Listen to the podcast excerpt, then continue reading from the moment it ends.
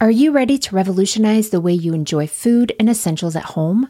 Introducing Dash Pass from DoorDash, your ultimate ticket to convenience and savings. With Dash Pass, you gain exclusive access to unlimited $0 delivery fees on eligible orders, along with members only deals and discounts that will leave your wallet smiling. Whether you're craving the flavors of your favorite restaurants, need groceries from across town, or anything in between, Dash Pass ensures that everything you need is just a few clicks away, delivered right to your door.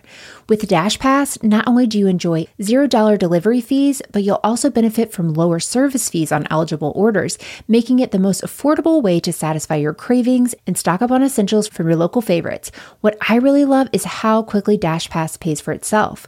On average, it takes just two orders, which makes it a no brainer investment for your budget. And as if that weren't enough, Dash Pass grants you special access to exclusive promotions and menu items, adding an extra layer of excitement to your DoorDash experience. You get all this for only $9.99 a month, which is a small price to pay for unlimited convenience and savings. My family and I have had DoorDash for the past year or so, and while I make most meals at home, I don't know that I could mom without it. I used it twice just this past week while we were dealing with a stomach bug at home, and it was so nice to have and to be able to focus on getting better and not running all over town to pick everything up for everyone. Don't wait. Sign up for Dash Pass now and unlock a world of possibilities, all from the comfort of your home.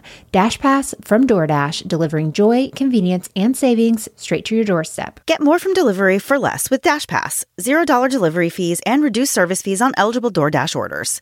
Sign up for Dash Pass today and get your first 30 days free if you're a new member. Subject to change. Terms apply.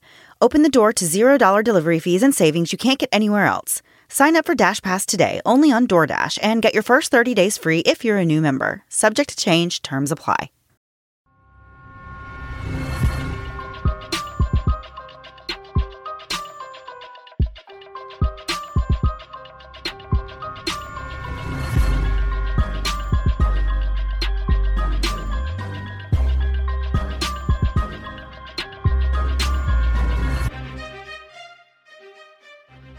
Guys, and welcome to the Moms and Murder Podcast, a true crime podcast featuring myself, Mandy, and my dear friend Melissa. Hi, Melissa. Hi, Mandy. How are you? I'm doing great. How are you? I'm doing good as well. Do you think there will ever be a time when we do an intro or just talk to each other that we don't like immediately get nervous? As soon as we start, and I'm like, oh no, she's going to ask me how I'm doing, and I don't have any stories. I don't have anything I to say. We don't want to do the weather. And it's been almost five years, and we still, Yeah, it still like makes my heart flutter when we start. I do. I still get nervous. I do. So weird. I know. I'm not afraid to admit I still get nervous and I definitely still have like I don't know, some kind of imposter syndrome where I'm like I still don't want to tell people that I do a podcast cuz I'm like no, they're just going to laugh at me and think it's silly. And I'm like, well, really I've been doing it for a long time, so it's kind of legitimate. I So Literally, no one I run into, my husband's like, "Do you put that on your paperwork, like for the doctor or anything?" I'm like, absolutely "No, I don't." not. No. no one knows anything which is just it's the same about it. idea i'm like i don't know really what to say after that so yeah i'm i'm the same way so basically Well, like then there's uh, follow-up questions that I don't want to Oh, answer. so many. Yeah. there's always follow-up questions it's normally somebody else that says oh by the way she has this and then it'll always be introducing me to somebody who's never heard of a podcast so they're like oh what time are you on the radio i'm like okay this is this is going downhill really fast let's not do this yeah. So, yeah, oh I'm oh my with gosh, you. same. Yeah, definitely. same. All right, so we're going to get right into the episode this week because there's a lot to bite off and chew, if you will, with this story. So we're going to um, not waste any time. It is probably going to be a little bit of a longer story. Um, so we'll just get right into it, Melissa. sounds good Yeah, so you guys have always heard Melissa and I joking about various things on the podcast, and I have said a lot of times things to the effect that I could very easily have no problem moving to the forest and living among the animals. Of course, in my fantasy land, I have already acquired all of the survival skills I would ever need to survive any climate, any disaster, and any attack. And I would be lying if I said the idea of going off the grid and becoming a modern day cave dweller didn't sound like a dream at times. Imagine how simple life would be if it were actually feasible to live off the land. No going to work, there's no paying bills.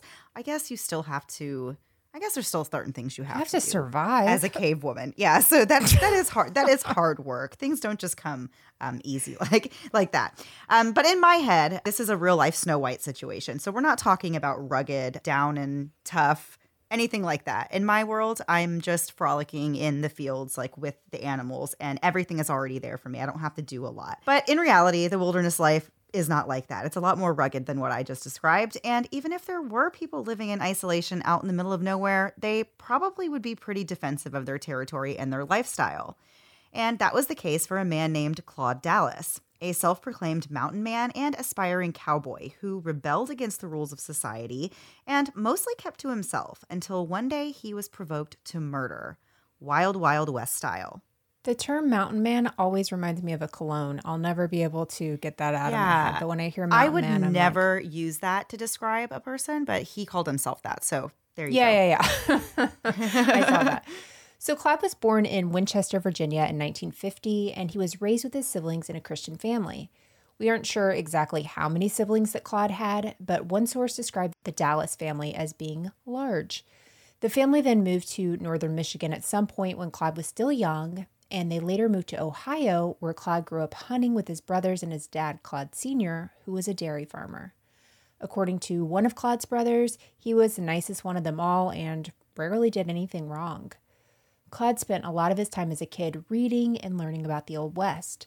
The culture of that time really fascinated and resonated with Claude, and he dreamed of one day being a cowboy himself. Even after he had graduated high school, Claude still had this dream. So in 1967, he decided to move out west and become a cowboy. Claude first found himself in Oregon working as a modern day cowboy of sorts, working livestock on horseback and doing whatever really needed to be done. In 1970, Claude moved to Paradise Hill, Nevada, and began working as a cowboy there, where he made a really good impression and earned a reputation for being a good farmhand. Some of the old timer cowboys in the area even thought of Claude as being like a bonus son to them. Claude was really one to always be on the straight and narrow. He didn't smoke, he rarely drank, and he didn't really mess around, for lack of a better word. So, one rancher that knew Claude said that he didn't think Claude liked to be around fake people or people who wanted to really BS him. Although Claude was good at being a cowboy and really enjoyed this lifestyle, this was far from being all that he was good at. He was very sufficient and he really just always wanted to live life on his own terms. As we said, Claude had grown up hunting with his father and brothers, and when he was older, he continued to refine these skills as a hunter and trapper of game animals. And we're going to be getting into more details about this practice and how it relates to the story throughout this episode. So while Claude was out west living the cowboy life, he really had no idea that the government had been looking for him because he had actually been drafted. So the draft notices that he was getting were going to his family's residence, and he wasn't informed about them. The FBI actually ended up arresting him in 1973 on charges of draft evasion, but they ended up dismissing the charges after they were able to confirm that Claude never got these notices. This experience, however, left Claude with a sour taste for the government, which you can understand if you got arrested for something that you had no idea was, you know, being sent out for you. That could really, Yeah. really upset you. Yeah, this is going to sound really crazy too, but I like for a split second when I was reading um, the research about this case, I forgot that drafts were a thing for a minute, Oh, and then yeah, I was like, oh yeah, I was like, oh man, like that's I, you just don't hear about it as much anymore in stories. But this is an older story, so yeah, it makes sense. But it kind of caught me off guard when I read it. I was like, the draft, like oh my gosh, I haven't even thought about that in so long. So Claude tried to return his cowboy gig out west, but by the time he got back for it, uh, some of the ranches he'd been working for previously had been bought out by these larger corporations with more progressive methods and equipment. Claude really only wanted to do things this Wild West way, so he packed his belongings and he moved on to other things. Claude started living off the land, which was really something that he had aspired to be able to do for his whole life. He started by spending weeks or months at a time camping in the wilderness of northern Nevada, where he killed deer to eat and trapped bobcats and coyotes so that he could sell their fur pelts. While he was living in the wilderness, Claude had several different run ins with the Nevada Department of Wildlife for alleged poaching, illegal baiting, and trapping. He was only given one citation in 1976 for illegally baiting traps. And when people illegally bait traps, it causes random animals like bald eagles to become trapped and die unnecessarily. So they really pay close attention, you know, to the practices surrounding right. trapping animals. Claude was also known to trap animals and kill them just for fun, really without using them for any other purpose. Some of the wardens that dealt with him said that Claude was different. He was a lot more hostile than other hunters and trappers that they interacted with typically. One time, Claude told a warden that he was, quote, welcome in his camp, but leave your badge outside. And the officer, of course, said, yeah, I can't do that. And then Claude said, then don't come in my camp. So that's pretty, like, to say to an officer, like, that's just, even in a joking way, that's kind of like, okay, like, right. you just don't, you don't You're basically like saying that. exactly how you feel right there. Right, exactly. There's no guessing.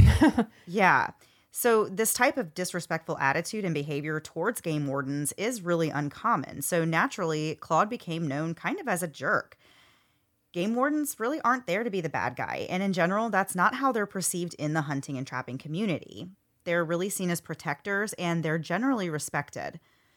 The Federal Wildlife Officers Association says that, quote, conservation laws are written to aid the laws of nature in preserving wildlife and its habitat against the excesses of man and blatant human greed, end quote. And they said that Claude's killings were, quote, that of an indiscriminate predator, observing no law or nature of man. So basically, he's just not really caring about the ecosystem and like the delicate balance that has to be maintained there. He just is kind of killing these animals all willy nilly, you know, for a lack of a better term, just right. because he thinks, you know, I'm this wild man and this is just what I do. When Claude wasn't living off the land like this wild man, he would sometimes stay with friends he had in Paradise Valley. And sometimes, even when he was living in the wilderness, people would bring him groceries, supplies, or mail. In early December of 1980, Claude, who was 30 years old at the time, moved his camp to Bull Basin, which was an area that was owned by the Bureau of Land Management. It was located on the Owyhee River in an extreme southwestern corner of Idaho. Bull Basin had already been leased out to a nearby ranch called the 45 Ranch, run by Ed Carlin and his son Don, who used this basin as a wintering area for their cattle. But Claude set up camp there. His camp was accessible by following a foot trail about three quarters of a mile down to the rim and into the basin.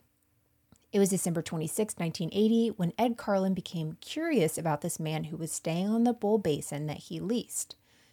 Claude had evidently driven all the cattle that belonged to 45 Ranch out of the basin and shut the gates, meaning that the cattle no longer had access to the water. So basically, what is this guy paying for if he can't take care of his right. cattle out here? And so Ed Carlin's basically like, hey, Claude, uh, what are you doing here? Right. Yeah. I mean, because imagine he's actually just he's actually just straight up camping out there. So it's like, what are you doing? Can you imagine like land that you're leasing and you go out there and like this guy is just posted up? It's just the most bizarre situation. Basically, like somebody living in your yard and uh, like setting up a camp. And then when your dog comes out, he just lets the dog out of the fence and is just like, right. I mean, he's just doing whatever he wants, really.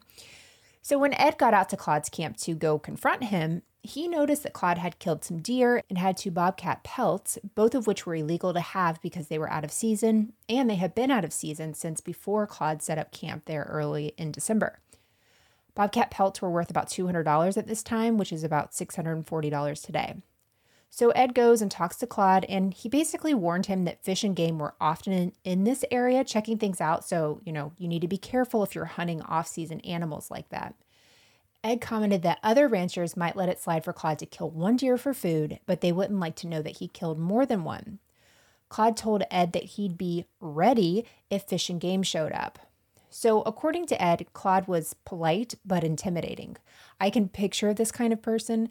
You've everyone's met somebody like this where you're like, okay, well, I don't want to make this guy angry. You know, you can just tell in the first few minutes of meeting somebody like this, like, oh, I'm not going to make you mad.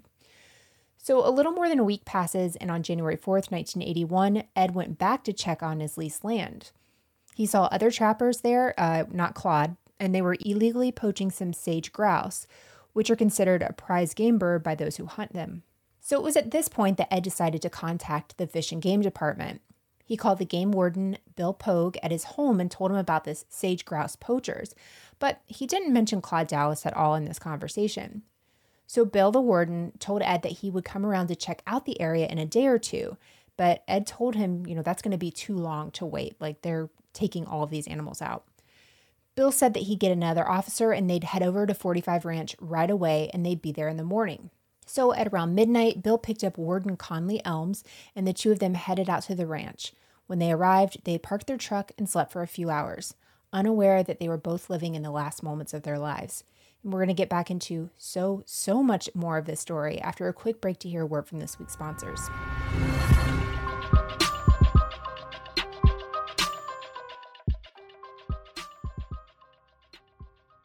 I remember getting my first pair of glasses. I was in the third grade, my eyes were dilated, and I had come out of the exam room to pick a pair while barely being able to see a single thing. And do I even need to mention that these were incredibly ugly because, once again, I couldn't see. Thanks to Warby Parker, though, things have changed. With Warby Parker, I could try out five different pairs of glasses through their home try on kit and find a pair I really loved and felt comfortable while wearing. To get started, you'll do what we did and take the quick Warby Parker quiz and order your home try on kit. You can choose from all different sizes and colors of frames and pick your top five choices. Then, your free home try on kit will be mailed to you, and you'll have five days to fall in love with a pair. The process is super simple, and Warby Parker made the daunting task of getting glasses a whole lot of fun. There's also no obligation to buy from your home try on kit, although I'm certain that you will find a pair to fall in love with just like I did. I fell in love with all of my glasses in my home try on kit, but ultimately I went with the Shea and Burnt Lemon Tortoise since I felt like they kind of went with everything. The quality is great, and I'm still wearing them two years later. I wear my glasses anytime I'm on the computer, like right now, and love that not only are they comfortable, but they're also super cute. And Warby Parker also offers blue light filtering lenses, which are great for those of us who are always on screens, which is basically everyone. Warby Parker is committed to providing exceptional vision care online and in stores, offering eyeglasses, sunglasses, eye exams, and contact lenses. Glasses start at $95, including prescription lenses. Try Warby Parker's free home try on program. Order five pairs of glasses to try at home for free for five days. There's no obligation to buy. Ships free and includes a prepaid return shipping label. Try five pairs of glasses at home for free at warbyparker.com slash moms. Knowing that if you got rid of all the subscriptions you don't need or you forgot about, you could save hundreds of dollars is very different from going through all the trouble to actually remember, find, and cancel them. That's why you need Truebill. Truebill makes it easy to get rid of those subscriptions that you signed up for, used for a day, and then just forgot to cancel.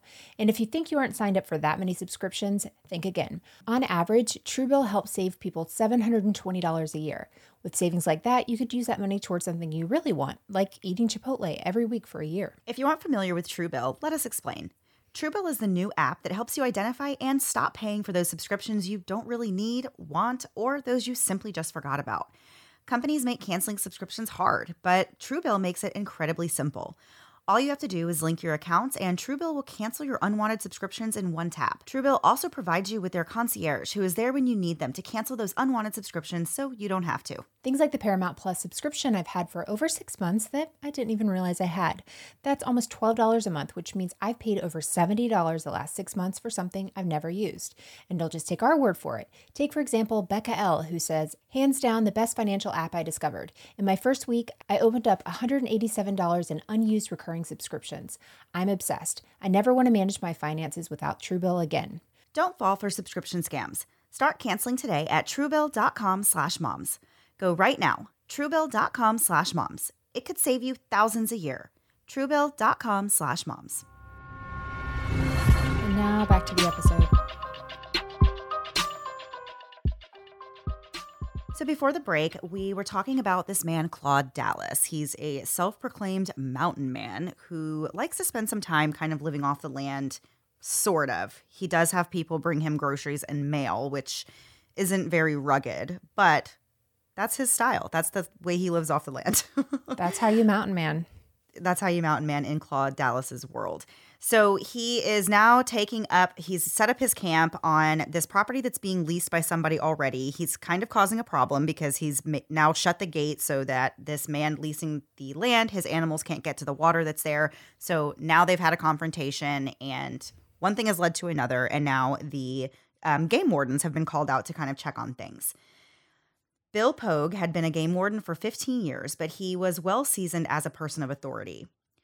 Prior to becoming a game warden, Bill was a police officer and later a county sheriff, so he had years of experience enforcing the law behind him. Bill was married to a woman named Dee and the father to four children. Conley Elms was less experienced, only having three years under his belt as a game warden, but he was also an aspiring family man.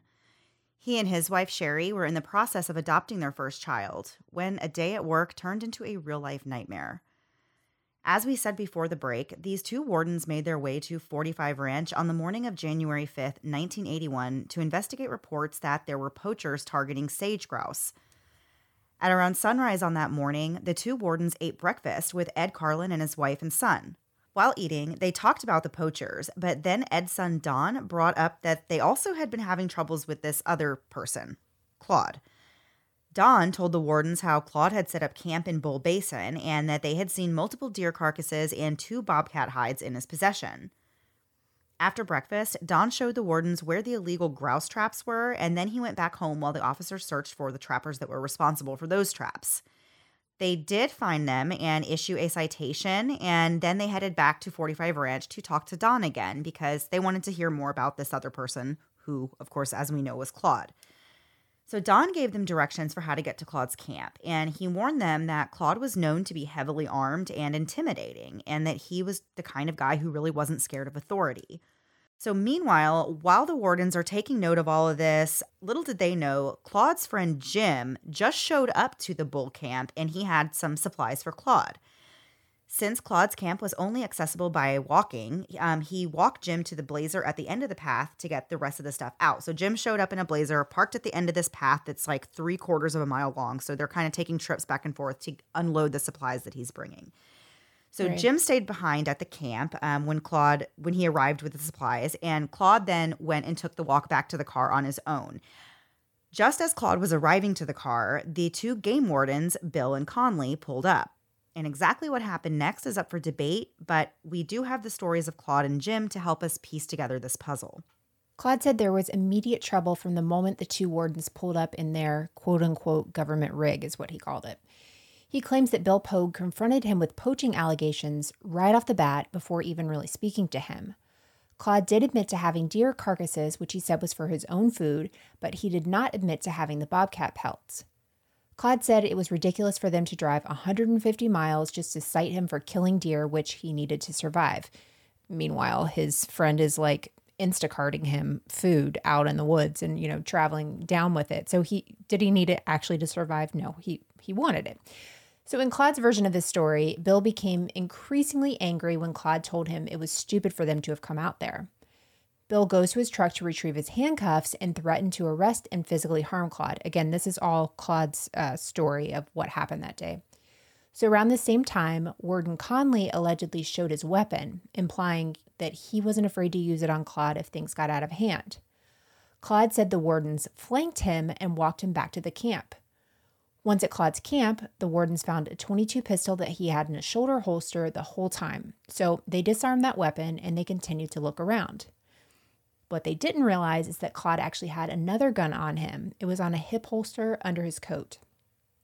The wardens had also disarmed Claude's friend Jim. They took the bullets out from his gun and they handed the empty pistol back to him. Bill Pogue then instructed his younger colleague to search Claude's tent, which Claude objected to because he said the officers didn't have a warrant. But Bill silenced him by saying that they didn't need a warrant. So Conley searches the tent and he finds two bobcat pelts and 300 pounds of illegally poached deer meat. So, for reference, the average deer provides about two pounds of meat, which means that Claude had killed at least six deer. In 2021, you could only legally kill one deer in Idaho. We're not sure of the limits in the 80s, but it probably wasn't six. So Claude said that when Conley emerged from this tent with the two pelts, Bill becomes irate again and starts wanting to fight Claude. Bill allegedly told Claude he could, quote, go easy or hard, end quote. Bill was going to arrest Claude and confiscate the bobcat hides, but Claude kept begging him to just be cited instead. He said he couldn't leave the camp because he had two mules that needed to be taken care of. Bill allegedly replied that he guessed Claude was going to choose the hard way, and Claude took that to mean that Bill was going to kill him. So at some point in this confusion, Bill grabbed his gun, which caused Claude to react by drawing the 357 Magnum revolver that he'd been hiding on his hip the whole time. So Bill and Claude each fired one shot at the same time, and then Claude fired his gun a second time. Claude said that at the moment that he fired that second shot, he saw Warden Conley out of the corner of his eye reaching for his gun, so Claude turns and he shoots Conley as well. He then fired four more times at Bill, who was still alive on the ground, trying desperately to fire back at Claude. Claude shot Conley two more times with a pistol and then went into his tent to get his rifle. He returned to the two wardens and fired a final shot with the rifle into each of their heads. Bill Pogue was on his back when he was shot, while Conley Elms was face down. The version of the story that Claude's friend Jim Stevens gave was pretty consistent with the one that Claude told, but had a few differences. He confirmed that Claude did meet Bill and Conley down at his blazer and that they all walked back down to the camp together. Jim said he stood off to the side and looked at the river while the wardens questioned Claude and searched the camp, finding these illegal pelts and all this meat. Jim said that he was actually embarrassed that his friend Claude had been caught poaching, which is why he was just standing there minding his own business and staring at the river, which I totally, Jim, I understand where Jim's right. coming from. Because if I was that, if, you know, you just show up to bring this guy groceries and the next thing you know, he's got authorities there and he's getting busted for having illegally, you know, illegal things, it's like, that is such an awkward situation. I would just be like, oh my gosh, of course I would show up here at this time. Like, you know, Absolutely. this is happening. Like, that's just how things go for me. You know, I'd be like, right. how did I end up in the middle of this? But yeah, so Jim says that he was just trying to mind his own business and stand off to the side and let them do their job. Jim said that Bill was firm while he was speaking with Claude, but as the conversation escalated and Claude refused to comply with Bill's requests, Bill did start to become more and more irritated, and his tone became more like that of a drill instructor, but Jim said that he never heard Bill yell. Jim said that he heard Claude ask if he would be arrested, but before either warden could answer, Jim then heard Bill shout, Oh no, and he heard the sound of six shots being fired. Jim looked toward the shots and saw Bill backing away from Claude while trying to reach for his gun. He said that Bill had smoke coming out of his chest as he was falling to the ground, and his gun ended up falling on the ground as well, but it was about eight inches away from his hand. Jim said the next thing he saw was Claude turning the gun on Conley, who was holding the bobcat pelts in his hand outside the tent. When the shooting was over, Jim asked Claude why he just murdered these two officers, and Claude said that he swore he would never be arrested again, and Bill had the handcuffs out and ready to go, so he shot them. Jim told Claude how serious this was, that, you know, he had just committed first degree murder. Yeah. And Claude apologized for involving Jim, but also begged him for help in getting rid of the bodies. Following the murders, Jim and Claude's stories are pretty much the same from this point. They put Bill's body on a mule and they transported him up the rim of the basin to Jim's blazer. Jim and Claude then went back to the camp and put Conley's body on the mule, but it slipped off and they couldn't lift him back up onto it because he was a heavier guy. He weighed over 300 pounds. So they chose to drag Conley's body face down behind the mule to the nearby river and dumped him in. Jim and Claude burned some evidence and then they went back to Jim's blazer and loaded Bill's body. Supposedly, they left his legs hanging out of the back of the blazer and drove all the way to Claude's friend George's place in Paradise Hills, Nevada. Claude borrowed George's truck and drove off to the desert and Jim stayed back at George's. And then when Claude came back hours later, he no longer had Bill's body with him. Jim went to the police, and George drove Claude to Sand Pass Road, and then Claude, quote, disappeared on foot into the desert. Man. So, after hearing Jim's story, authorities split up and started focusing on three things simultaneously. Number one, they were looking for Claude. Number two, they wanted to find Conley's body. And number three, find Bill's body. They searched for Claude via ground search, bloodhounds, ATVs, aircrafts, and really any way you can imagine. They specifically looked in the area and direction that Jim had told them that Claude had drove off in, but they also didn't find any sign of Bill's body that Claude allegedly took with him. Back at Bull Camp, they found Conley's body in the South Fork of the river, about a quarter mile downstream from where the murders took place. Once Conley's body was found, an arrest warrant was issued for Claude on two counts of first degree murder. The FBI also issued a fugitive warrant, and from there, a nationwide manhunt ensued. It was released to the media that Claude was armed and dangerous and that he was an experienced outdoorsman who might be hard to find in a remote, rugged area. For months, investigators searched for the body of Bill Pogue using tracking dogs, airplanes, horses, and more, but they were unable to find his body. They spent over a year looking for Claude and offered a $20,000 reward that was raised with donations from sporting clubs, conservation groups, hunting groups, and trapping groups. Many tips from all across America came in, but none that led to the capture of Claude Dallas. They had no clue that Claude had been hired on at a steel mill in South Dakota a few weeks after the murders.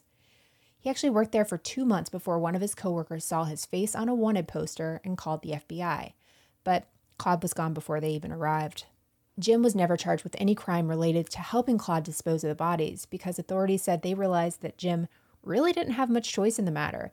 At that moment, it was either to help Claude or risk being murdered too. Totally agree. I was very happy to get to this part of the story to see that Jim didn't get anything because he was just like literally Yeah. wanting nothing to do with any of this. But you could see how like sometimes people can be charged like as an accessory that For he sure. was like yeah. did what he did and was like, okay, now I call the police. I'm not I'm not doing anymore. Right. And especially it's scary when like other than the two officers, those two men were the only two out there. So it like doesn't it's really like Jim's word against Claude's unless like you said he took that action to, to go to the police first because otherwise if he hadn't then he looks just as guilty whether or not he was involved you Oh, know, in the actual crime. Yeah. So a reenactment of the murder was put together to see if they could confirm more details on how the shooting actually went down. So they found out that what most likely happened was that Conley went inside this tent and found the bobcat hides. He comes out of the tent and Bill looks towards Conley while Claude reaches for his concealed gun and starts firing. Within four to six seconds, Claude had shot each man twice. Conley didn't even have time to grab his gun, and he dropped the hides and ducked after being shot. Both men fell to the ground, wounded, and then Claude went into his tent, grabbed the rifle, and shot both men in the head. An autopsy showed that the first bullet hit Conley in the back, just below the right shoulder. The second bullet hit him in the right side toward the front of his chest, and this shot hit him as he fell to the ground. And when Conley was shot for a third time, this time in the head, he was actually still alive. Finally, in mid April of 1982, the FBI received an anonymous but credible tip that Claude was living in Paradise Valley, Nevada, where he had previously lived in his early cowboy days. Claude was living in a trailer with a fence builder named Craig Carver, but he had only just been there for a few days. At around 5:40 p.m. on April 18th, officers surrounded the trailer to arrest Claude. They even had a helicopter in the sky above the trailer. Claude was, of course, heavily armed, and he burst through a window, jumped into a vehicle, and drove through a barbed wire fence, sending police on a high speed chase across the desert. When authorities finally caught up with him, Claude met them with gunfire, but officers fired back and struck Claude in the foot. At 6:15 p.m., he finally surrendered and he was arrested and flown to the hospital to treat his gunshot wound before he was taken to jail. Federal charges of unlawful flight were dropped so that Claude could be turned over to the state authorities and face two counts of first degree murder, two counts of using a firearm in the commission of a felony, one count of concealing evidence for hiding the bodies, and one count of resisting arrest. Now that Claude had finally been captured, they hoped that he would tell them where he disposed of Bill's body, but Claude refused to talk to them. On September 15th, 1982, Claude went to trial for the first degree murders of Bill and Conley. The trial was held in Canyon County after it was moved due to pretrial publicity. For his trial, Claude trimmed his beard and got a haircut that was shorter, and he was wearing rimless glasses. A group of supporters of Claude who called themselves, quote, the Dallas cheerleaders were also at the trial. I don't know why that just made my skin crawl. Makes me so angry. Like, why? Oh my gosh, don't do this. People, do not do this. This was a group of women that did not know Claude personally. They were just fans of his. And as I said, they called themselves the Dallas cheerleaders. They were in the courtroom cheering for him. According to retired state game manager Jerry Thiessen, quote, the guy had charisma. The way he carried himself, one could almost disbelieve anything others said against him. Dallas had a psychological effect. He flirted with the jury, he flirted with his fan club. Dallas had an aura about him. He was an actor who had an excellent attorney who knew how to tilt perspective enough to bring out the heartthrob reaction, end quote. Which is crazy. And it took me a minute when I was reading about this case to realize that he was actually relatively young when this happened. He was only in his 30s. Yeah. So I guess he just had a fan club. I don't know. You this is not the first time you've heard about that, about people who have committed a crime that are in prison having a fan club or having people write to them like a prison pen pal in a romantic type of way. It definitely happens. But um But you have to evaluate your life if you're like, I'm going to court for an alleged murders as a cheerleader. Like that is you gotta Yeah, you gotta that's a think some things through. For sure. And especially if you don't know him. It's one thing if you know him and truly believe he's innocent. but Right. if you don't even know him, like that's a little over the top. That just seems disrespectful to the whole the For whole sure. thing. Yeah. For sure.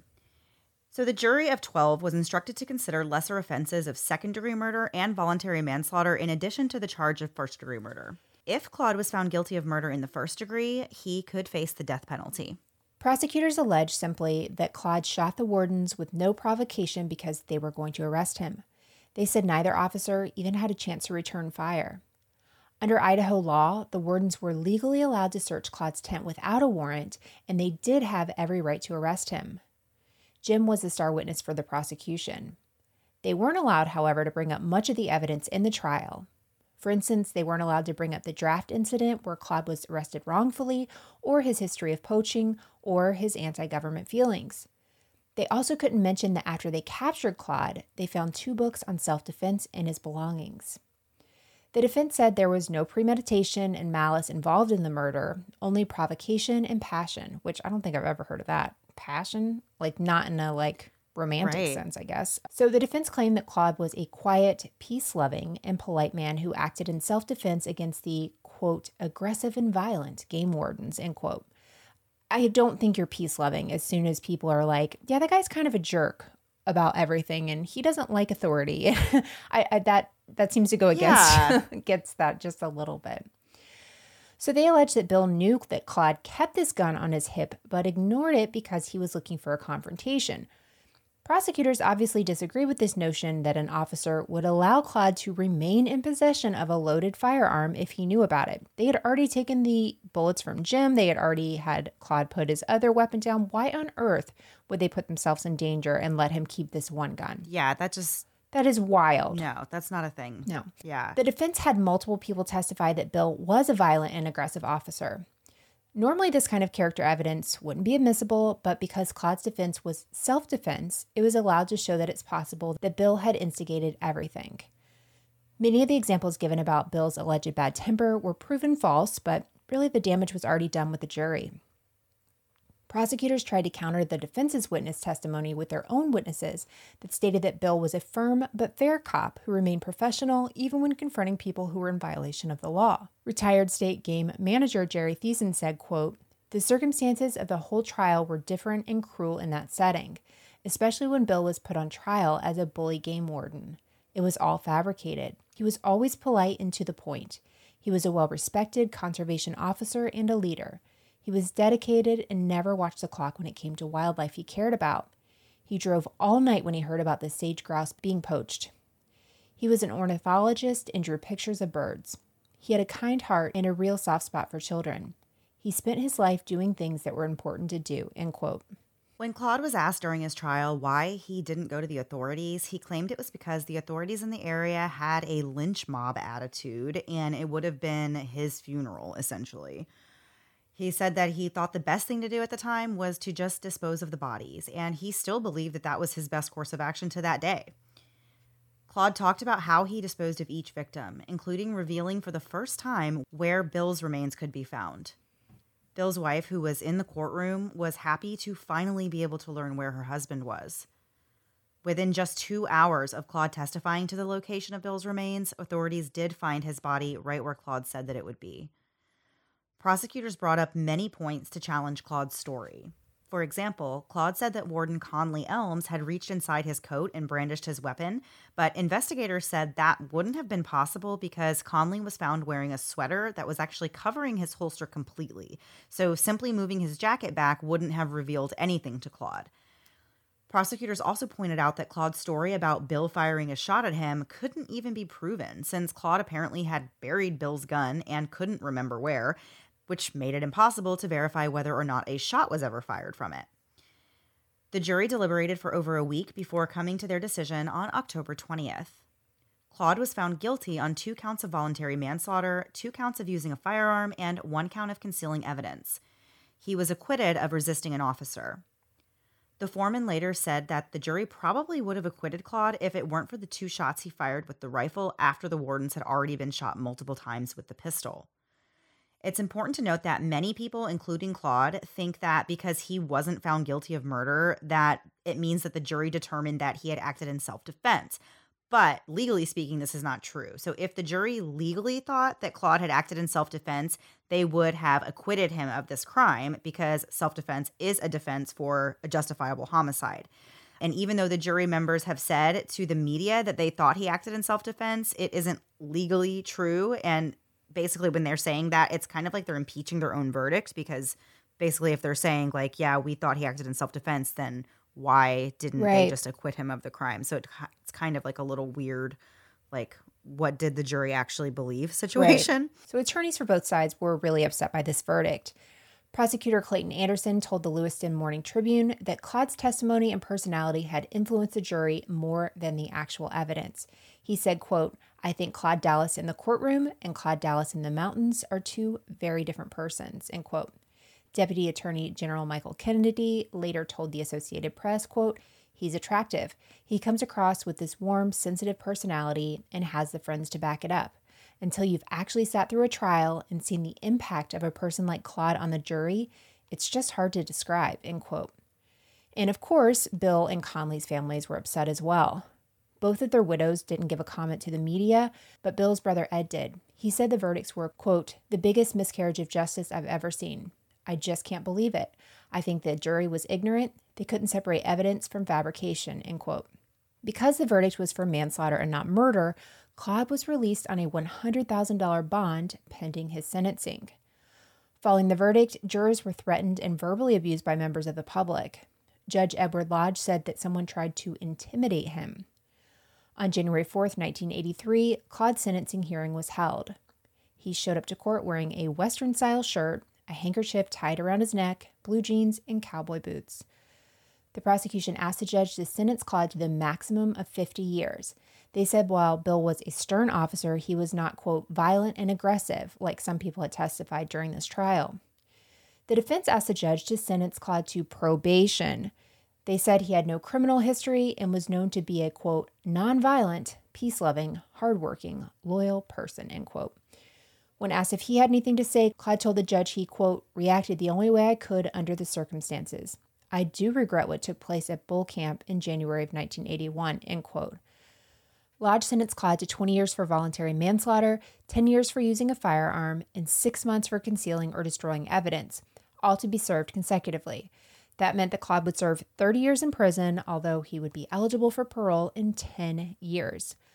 Lodge added that he doubted Claude would even receive early parole because of the public opinion on the case. One juror said that she thought Claude's sentence was too harsh. Another said the sentence put Claude in a quote unquote bad position. She said, I feel terrible. I think it was unfair. Claude served his time in the Idaho State Prison, which is near Boise. According to Warden A.J. Arave, Claude was a quote good prisoner, awful quiet, does what he's supposed to do, wants to work, end quote and he said he wouldn't mind having a prison full of Claude Dallases. Wow. However, prison officials were very cautious with Claude. They knew he didn't like authority, and he had the ability to elude authorities and live off the land. So, in November of 1985, the Idaho Supreme Court affirmed Claude's convictions and sentence. They ruled that, quote, even assuming that the officers were overly aggressive in their behavior towards Claude, this did not give him the right to shoot them. The proper place for challenging the propriety of an officer's conduct is in a courtroom, not in a gun battle, end quote. The Supreme Court added that the trial judge had been very lenient with what he allowed the defense to present as evidence. For example, the judge probably shouldn't have allowed testimony about how Bill Pogue was aggressive and hostile. But if you think that's where the story ends, oh no. Claude still has more tricks up his sleeves that we're going to get into after one last break to hear a word from this week's sponsors.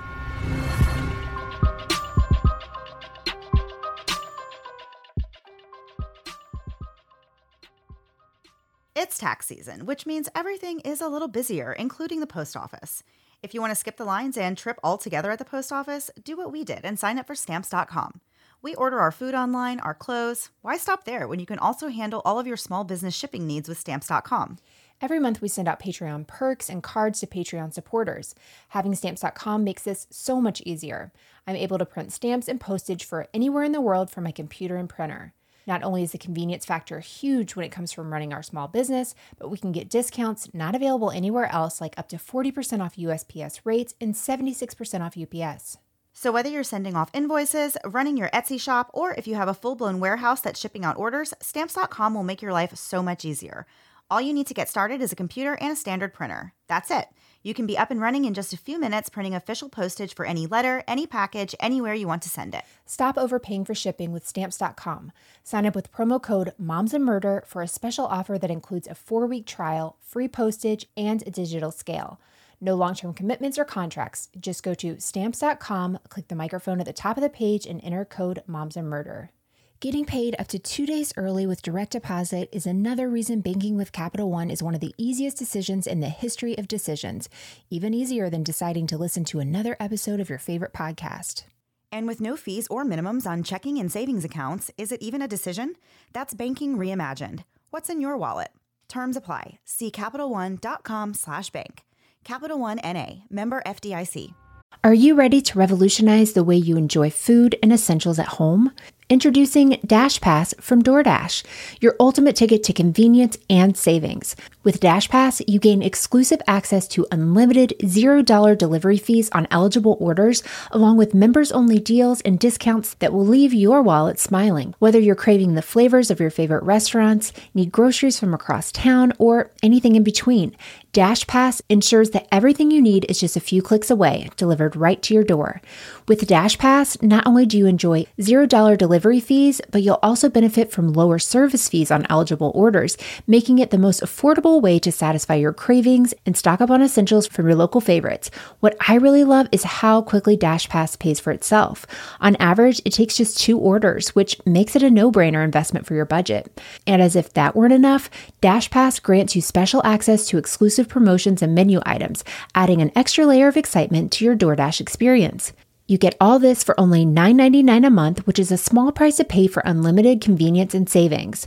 My family and I have had DoorDash for the past year or so, and while I make most meals at home, I don't know that I could mom without it. I used it twice just this past week while we were dealing with a stomach bug at home, and it was so nice to have and to be able to focus on getting better and not running all over town to pick everything up for everyone. Don't wait. Sign up for Dash Pass now and unlock a world of possibilities, all from the comfort of your home. Dash Pass from DoorDash, delivering joy, convenience, and savings straight to your doorstep. Get more from delivery for less with Dash Pass. $0 delivery fees and reduced service fees on eligible DoorDash orders. Sign up for Dash Pass today and get your first 30 days free if you're a new member. Subject to change. Terms apply. Open the door to $0 delivery fees and savings you can't get anywhere else. Sign up for Dash Pass today only on DoorDash and get your first 30 days free if you're a new member. Subject to change, terms apply. And now back to the episode. So, before the break, we were talking about this story of Claude Dallas and how he has murdered two game wardens um, in cold blood after they started questioning him about some illegal meat and animal pelts that he had at his camp. So he is now serving time at the Idaho State Penitentiary for this crime. On Easter Sunday in 1986, 36 year old Claude had a visitor at the penitentiary. It was his longtime friend Geneva. She and her husband had known Claude for a while. This visit took place in the administration building, which was within a fenced area of the prison, but it was actually in a separate building that the inmates had to walk outside to get to. And that's when Claude was struck with the idea to escape from the prison.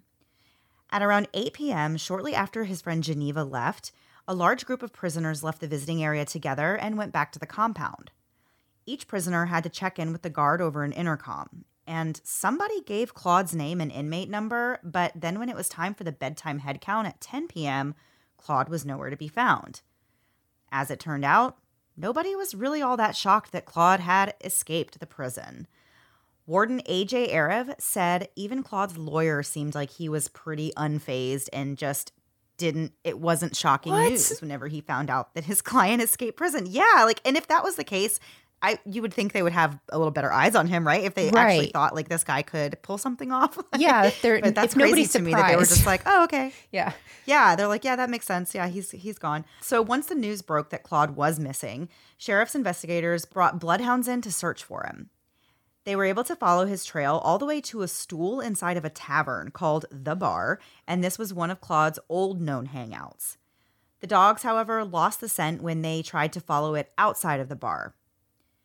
But an anonymous tip came in that Claude was actually at a home about a mile from the bar. So the officers went there and the bloodhounds picked up his scent again. And they were able to follow it for three miles through the desert to US Highway 95, where they lost it, which made it seem likely that Claude had, you know, walked there and then been picked up by somebody in a car. So for the next year, Oh, authorities continue to search for Claude. to this day, it's still not completely clear exactly how Claude escaped from the prison. Investigators said that Claude never returned to the prison after that visit that he had with Geneva, but instead he slipped into a blind spot in the visitors area and then he used bolt cutters to cut through two fences before he was free. Someone at the prison then posed as Claude when it was time to check in over the intercom.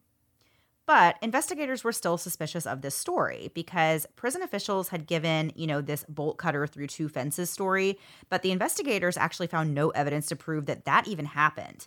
In fact, what they found strange at the prison was that in each fence that Claude had to escape through, there was a perfectly cut out triangle, which seemed to them like that would be a silly thing for him to do if you're trying to like quickly escape from prison, right? You're not going to cut shapes Right. specifically into the fence.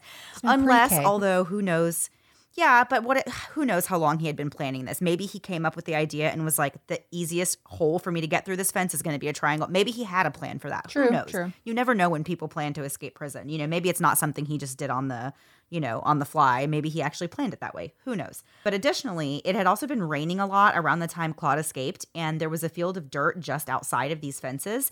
But they didn't find any tracks leading away from the prison that would have been in like mud or something Right. like that. So they didn't you know, there was no evidence that anybody had left from that fence and left, you know, ran through the field. There was no bolt cutters that were ever found to even suggest that those were used in the escape. But the investigators did find Claude's hat and glasses that were inside their case in the parking lot about 350 feet from the fences that he escaped from. The investigators looked into Claude's friend Geneva, of course, as a possible accomplice in the escape, but they didn't even find any link there.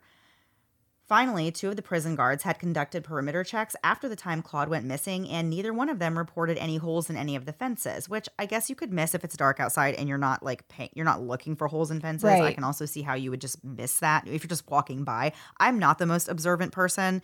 If I'm not specifically looking for something, I will Right. 100% just walk right past it. Yeah, I didn't think anything of that either, unless part of their job was like check for holes in fences every night and then, Right, you know, shame on you.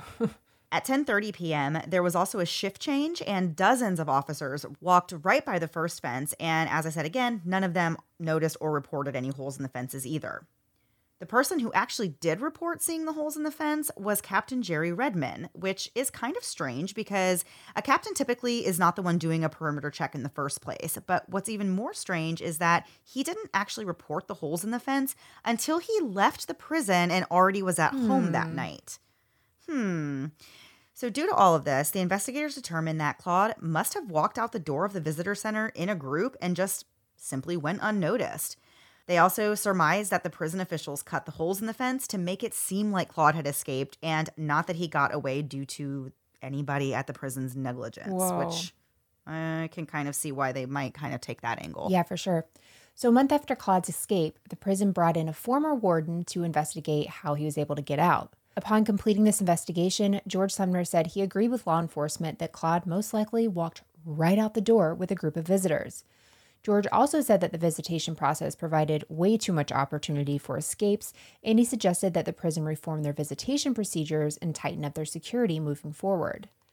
The Idaho governor then got involved and questioned the competence of the prison staff and said that they needed to make security improvements. He allocated $2 million to help build a guard booth at the visitor center, tighten security on the visiting process and inmate counting system, and put razor wires on fences. Although changes were made, Sumner's report was actually lost, and rumors of a cover up continued for years. But nothing was actually done again until the early 2000s. More on this later. Meanwhile, authorities were tracing Claude's movements, but they were always too late to arrest him. Claude really traveled all over, often staying with friends in Oregon, South Dakota, and Mexico.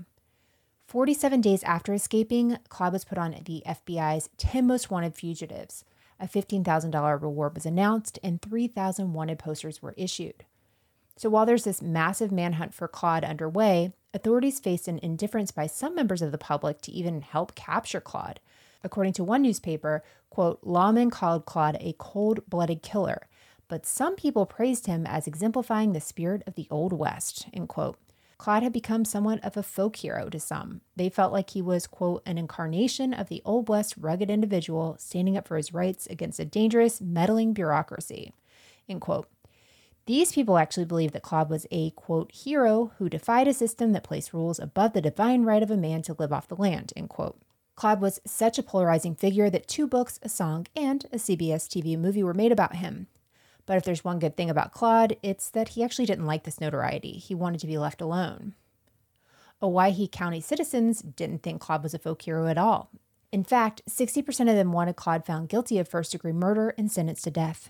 On March 8, 1987, at around 3 o'clock p.m., authorities arrested Claude as he left a convenience store in Riverside, California, which is about 50 miles east of downtown LA. It was three days before his 37th birthday, and he'd purchased a loaf of bread and some peanut butter. He was unarmed and denied being Claude. He said that his name was actually Al Schrank, but after taking him to the jail, fingerprints verified that he actually was Claude. Claude had been staying in a motel room across the street from this store, and he was using this alias, Al Schrank, which I don't know where he came up with that name, but worst that's like name. one of the worst ones I've ever Thank heard. you. It's like one of the worst aliases. yeah. So he also um, took steps to change his appearance because the picture that the media had of him showed him with a beard and glasses. So Claude cut his hair short and he shaved off his beard, leaving only a mustache. He switched to wearing contacts and he actually paid $3,000 for plastic surgery in Mexico, where he had his chin lengthened and his nose made smaller. Claude went to trial for the prison escape. He was facing an additional five years, I guess, for that. Of course, he's already supposed to be serving time for murder, Right. so that's a, a whole different thing. His defense was what was known as necessity or duress. And basically, that means that the defendant had to break the law in order to survive. So the defense said that Claude had to escape, otherwise, the guards would have killed him. And they said that they wanted him dead because they felt that he had received too light of a sentence in his murder trial. Claude testified that he would have been killed by prison guards if he didn't escape. He said, quote, By the end of December 1983, I was convinced that if they had the opportunity to rid themselves of me, they'd jump on it. Claude said prison guards kept his picture in their watchtower and used it as target practice at the firing range. I just obviously don't think that's true. Right. But maybe he wasn't the most liked guy at the prison, but for something tells me they were not using his picture as I target know. practice. A former inmate named Richard Lambert testified for the defense that he heard Lieutenant Wayne Nimmo say on multiple occasions that he would kill Claude if he had the chance. Nimmo said Claude should have gotten the death penalty and didn't deserve to be alive. Other inmates and former prison employees testified that everybody in the prison knew that a riot was going to be happening soon, and prison guards allegedly planned to kill Claude during this riot. In the end, Claude was actually acquitted on all charges, making him the first person in Idaho to ever be acquitted after a prison escape. Uh, I don't ah. understand how you can ever escape prison and get away with it. Like there is it's not a matter of like proving that you escaped or not. Like he obviously escaped from prison when he was supposed to be in prison. So that's mind blowing to me that he got no punishment for that. And he was out for over a year. I know. Well, it feels like okay, if you were under duress or whatever, it feels like had he gone to his attorney and said, "Listen, they wanted to kill me. I'm out. I'm happy to Right. se- can you get me to a different prison or whatever?" Then okay, then I could that would make sense to me. But how the heck was he acquitted for this? This absolutely infuriated me. Like I don't get that at all. It does Yeah, not it makes make no any sense. It makes no sense. No. Um, so as I said, the only consequence he faced was losing one year of good behavior credit. I guess because he was gone for a year, so he has to make that year up. He Boo-hoo. won't get good behavior, you know, time for yeah, exactly. Um, and he was fined just hundred and fifty nine dollars, and that was to cover the uh, fences that had holes in them. That he probably didn't even do. exactly. I mean, I just think he should pay more. I'm not trying to say. that's cheap for repairing fences. yeah, it sounded like I'm going on both sides there, but no, like obviously Yeah. he should have. I whatever he should have paid anything. He was probably. Oh, I'm Right. just mad. Yeah, no, I agree. Totally agree. So Bill Pogue's daughter Jody wasn't surprised by the acquittal. In fact, when the jury was still deliberating, she told the bulletin, quote, Claude knows how to talk to the jury and manipulate people. It wouldn't surprise me if he gets off, end quote. Jerry Conley, Idaho Fish and Game Director, said this trial was a repeat of Claude's murder trial. He said, quote, Claude says, I'm an innocent little guy who's being picked on by these big fat bullies. So making fun of him, Yeah. basically, you know, that they obviously think he's a terrible person who, you know, belongs in prison.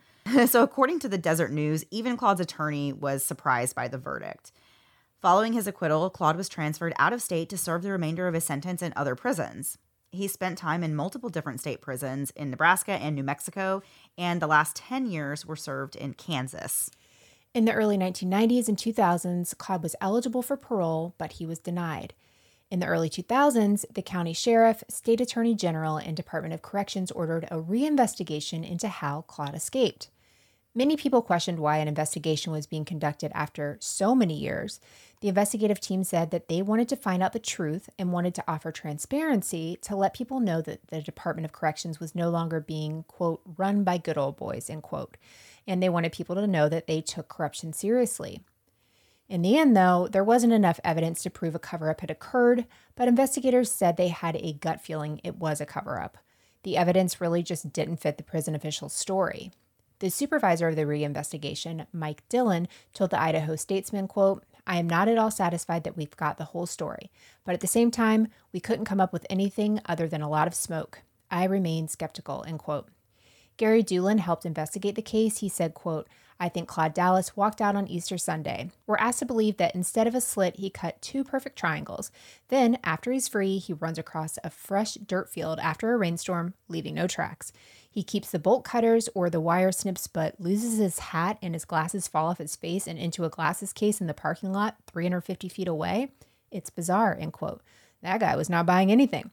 So, prison employee George Baird was seen carrying a bolt cutter on the night that Claude escaped. He was a prison armorer and was in charge of keeping weapons and tools locked up. During the reinvestigation, he took and passed a polygraph test. He told investigators that on the night of Claude's escape, he was asked to get bolt cutters so the padlock on Claude's workshop locker could be cut. Baird said he can't remember which corrections officer ended up getting the cutters, but he'd be pretty sure that the person used the cutters to cut the fence. Baird told the Idaho Statesman, quote, I've believed for 20 years Claude Dallas walked out our front door. Somebody didn't want embarrassment. Claude Dallas was a high profile offender. Claude Dallas committed a hideous crime against people in law enforcement and angered a great big community, end quote. Baird adds that he thinks that somebody somewhere up the command ordered a subordinate to cut the fence to cover up their incompetence. Of course, Claude could say what really happened, but he's always refused to talk to the media. So, where is everyone today? On February 6, 2005, 54 year old Claude was released from prison on good behavior after serving 22 years. Following his release, Claude didn't speak to the media. He really did not want the fame he had received over the years. He just wanted to live a quiet life. There's not a lot known about Claude after he left prison. However, we know that he did get a driver's license in Washington, and he's been spotted in the Pacific Northwest since then, working odd jobs like being a shuttle driver for river trips. Bill Pogue and Conley Elms' wives both started working in the law enforcement field following their husbands' murders. Conley's wife, Sherry, started working for the Idaho Department of Law Enforcement, and Bill's wife, Dee, became the volunteer coordinator for the Boise Police Department. At the time of the murders, Conley and Sherry were in the process of adopting a little girl named Aaliyah from India. She was officially adopted six months after Conley's murder. Sherry told the Deseret News, quote, She gave me a reason to live. She was a continuation of our life together, end quote. This is just a super sad story for the families of the game wardens, and stuff like this just, uh, I, it's just it's so awful because you think about these guys just going to work and like it said before the job of a game warden typically you're not encountering people like this that are angry or that you have to be afraid of. It's usually situations where you just go and make contact with people. You're just kind of seeing what everybody's up to. It's not a job you know, like Bill was a retired police officer. Like going into being a game warden is not a job that you go into because it's risky or that it's something exciting. It's something that you do like maybe in retirement. It's not usually something that you have to worry about encountering somebody yeah. like this. And so it's really sad to think that they just went to work that day thinking they're going to just investigate, you know, they're looking out for nature. They're going to just investigate, right. you know, whatever. And that it ended up this way or that it could turn this way for yeah. them is just so horrifying to think yeah, about. I just can't get over the verdict in either of his trials. They just it blows me away. I would I wish these kind of things were taped back then so we could see them because I just don't understand, you know, when they talk about the jury, the effect he had on the jury because to me I'm like I don't I don't I don't get it based on what we are, you know, talking about, what we've seen, what we've read it doesn't make sense to me. Like the facts are just wild. The fact that the judge let so many things in there that really shouldn't have been. It almost seemed like Bill was more on trial than Claude was at times. And that's Yeah, that, yeah. that could have really changed the um, entire verdict. For sure. Okay, Melissa. I think we have had a very long episode here, but we have a little time for a little last thing before we go. We'll do warp speed. Okay. Warp speed. Um, last thing before we go. Warp speed. Yes. Last thing before we go. Okay, Melissa, what are we doing this week? Again, I don't know, but I think the idea was if we went to Idaho, uh, or we've lived out as mountain women. You called yourself a cave woman, but um, let's call ourselves mountain women. Seems like a step up. Um, if you went to Idaho, what's one thing you would bring if you went to Idaho, Mandy? You say yours, I'll say mine. Sour cream. Oh, that was good. I said a good appetite because I would eat potatoes in every form.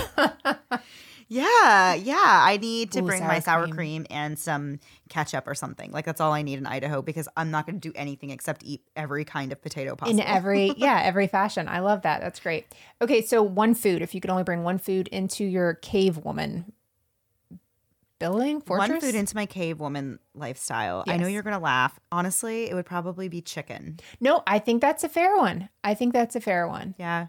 I eat chicken yeah. a lot I think if I had to only pick one thing, it would just be chicken, straight do up. you know what i eat a lot just chicken with cheese on it and sour cream that's like Yeah. Oh my gosh. I do stuff like that all the time. My favorite meal is just white rice with ground chicken and like barely any seasoning. I don't know. My husband says it looks like prison food. And I'm like, yeah, well, it's delicious. It's Yeah. my favorite thing. Oh, it does sound good though.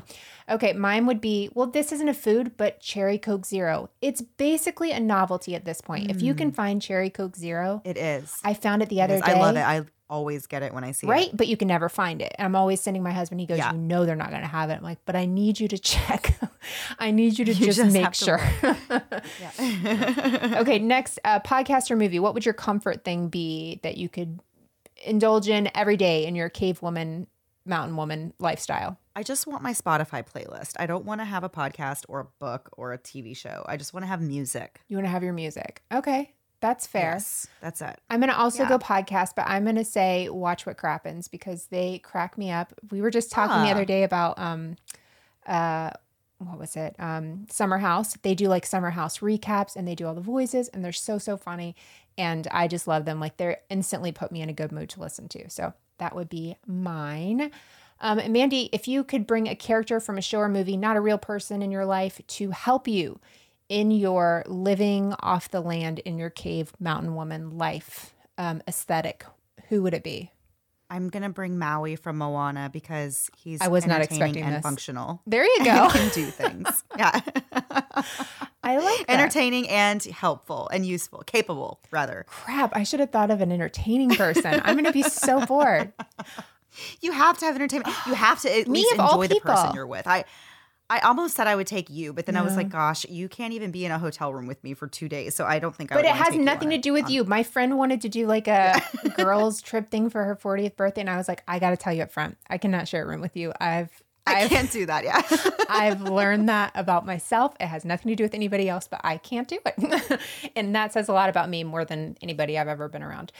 no, and I totally get that too. I definitely prefer to just have my own space and not. You're just so it's- peppy it's in the mornings, weird. Mandy. I- it's it's wild. it is wild.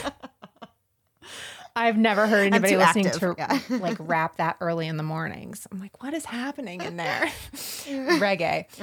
Um, okay, so mine would be I regret this, but the professor from Gilligan's Island, because he could do anything but build a boat. Like he could help me figure everything Oh. out. I went very old Yeah. school.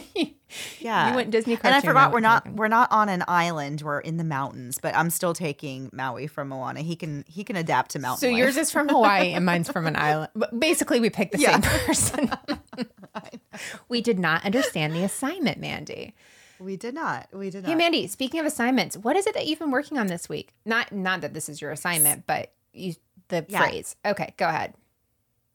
So I decided that we should do um, something new because it's been a while since we've started a new thing, and one of the only platforms that we have not been on this entire time is TikTok. And um, before everyone starts cracking up laughing, listen, I told Melissa I've been going on these crazy um, TikTok journeys like every night for the last, I don't know, I'm very late to the game with TikTok. So don't laugh, first of all. Um, but for the last few months, I've been just scrolling TikTok and seeing how awesome it is and I love it. And there's definitely sides of TikTok that I'm like, ah, I just want to steer away from there. Let the algorithm steer me away from there. You know, I don't want to go to those. But um, I love it on there. So I think it's great. There's so many people on there and um, you can reach a lot of people. So I decided that we should make a TikTok and um, post some content on there. So I don't know what we're going to end up getting. I told Melissa that we didn't have to actually make TikToks ourselves. But now, of course, that I have created the TikTok account, I'm already thinking of TikToks that will feature me and Melissa. So I'll have to see if I can That convince was you not- to um, participate. You don't have to. I just have ideas. I know you're going to anyway. I will. I will. I'll do it. I've fought it for long enough, but I love, yeah. I, I fought Yeah. Tik TikTok for so long, but then I'd find myself watching all these TikTok videos on like Instagram or something. I'm like, what am I doing? I can It's get crazy. stuff And they're so sooner. silly. And yeah, and sometimes I just get struck with these ideas. Like since I've been on TikTok Mm. more, first of all, all day long, the only thing I hear playing in my head is like TikTok sounds and songs. Like that's all I hear. And so I apply these things to every scenario in my life. And I'm like, oh my Yeah. gosh, why am I not making TikToks? I there's so many ideas I have. So if you are on TikTok, you can follow us. Um, it's just at Moms and Murder is the TikTok page name. So find us there and follow us. And no promises on what kind of content you're going to get. But if you listen to our show, then you know anything goes. You can get basically. anything. You can Well, get anything. not anything goes, but well, um, a little less than anything goes. A There's little- little parts less. of my A little- algorithm that I've been able to under. Yeah. feed out. Yeah. yeah so exciting fun stuff i'm really excited to play around with that and um, to hopefully interact with some new people and and with people who already listen to our show that's just another place that maybe you can find us and we can have some fun over there so yeah i'm excited about our new tiktok adventure I'm very terrified of random people now commenting and being like, "What is this? You're a mom who what?" So um, you'll have to Oh, you'll get filter those. that. Yeah, yeah, you'll get those. I'm You will get terrified. those for sure. You know I Yeah. can't do that.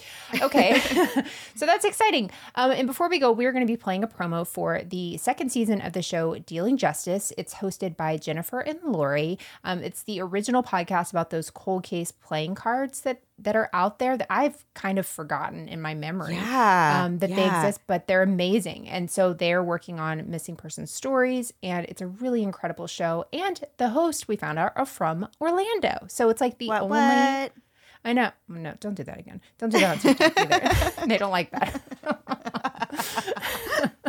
okay Uh, the, the last thing you need is me curating any form of TikTok. So don't listen to me. Um, but anyway, we're excited. They're from Orlando, so um, make sure you guys check that out. They're they're in their second season, and um, we're super excited um, for you guys to hear them. awesome all right guys well that is it for this week we will be back next week same time same place new story Have a great week. bye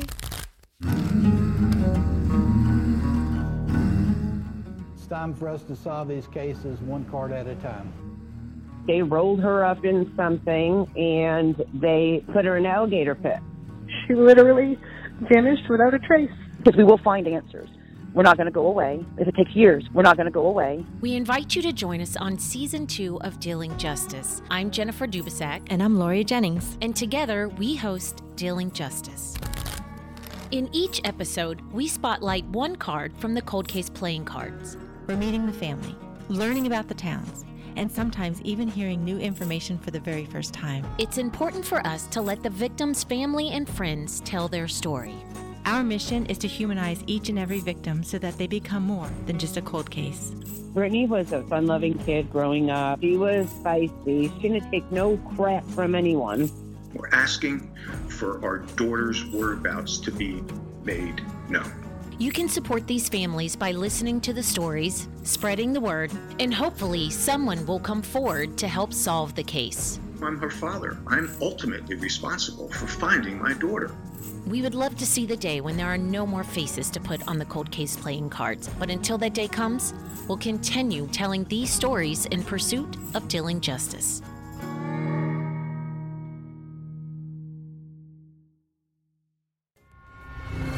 Thanks so much for listening to the Moms and Murder podcast. Make sure to check back with us next week for a new episode. You can also find us at momsandmurder.com where you can connect with us via social media. Please make sure you subscribe and give us five stars because giving us four stars would be a crime. Thanks so much.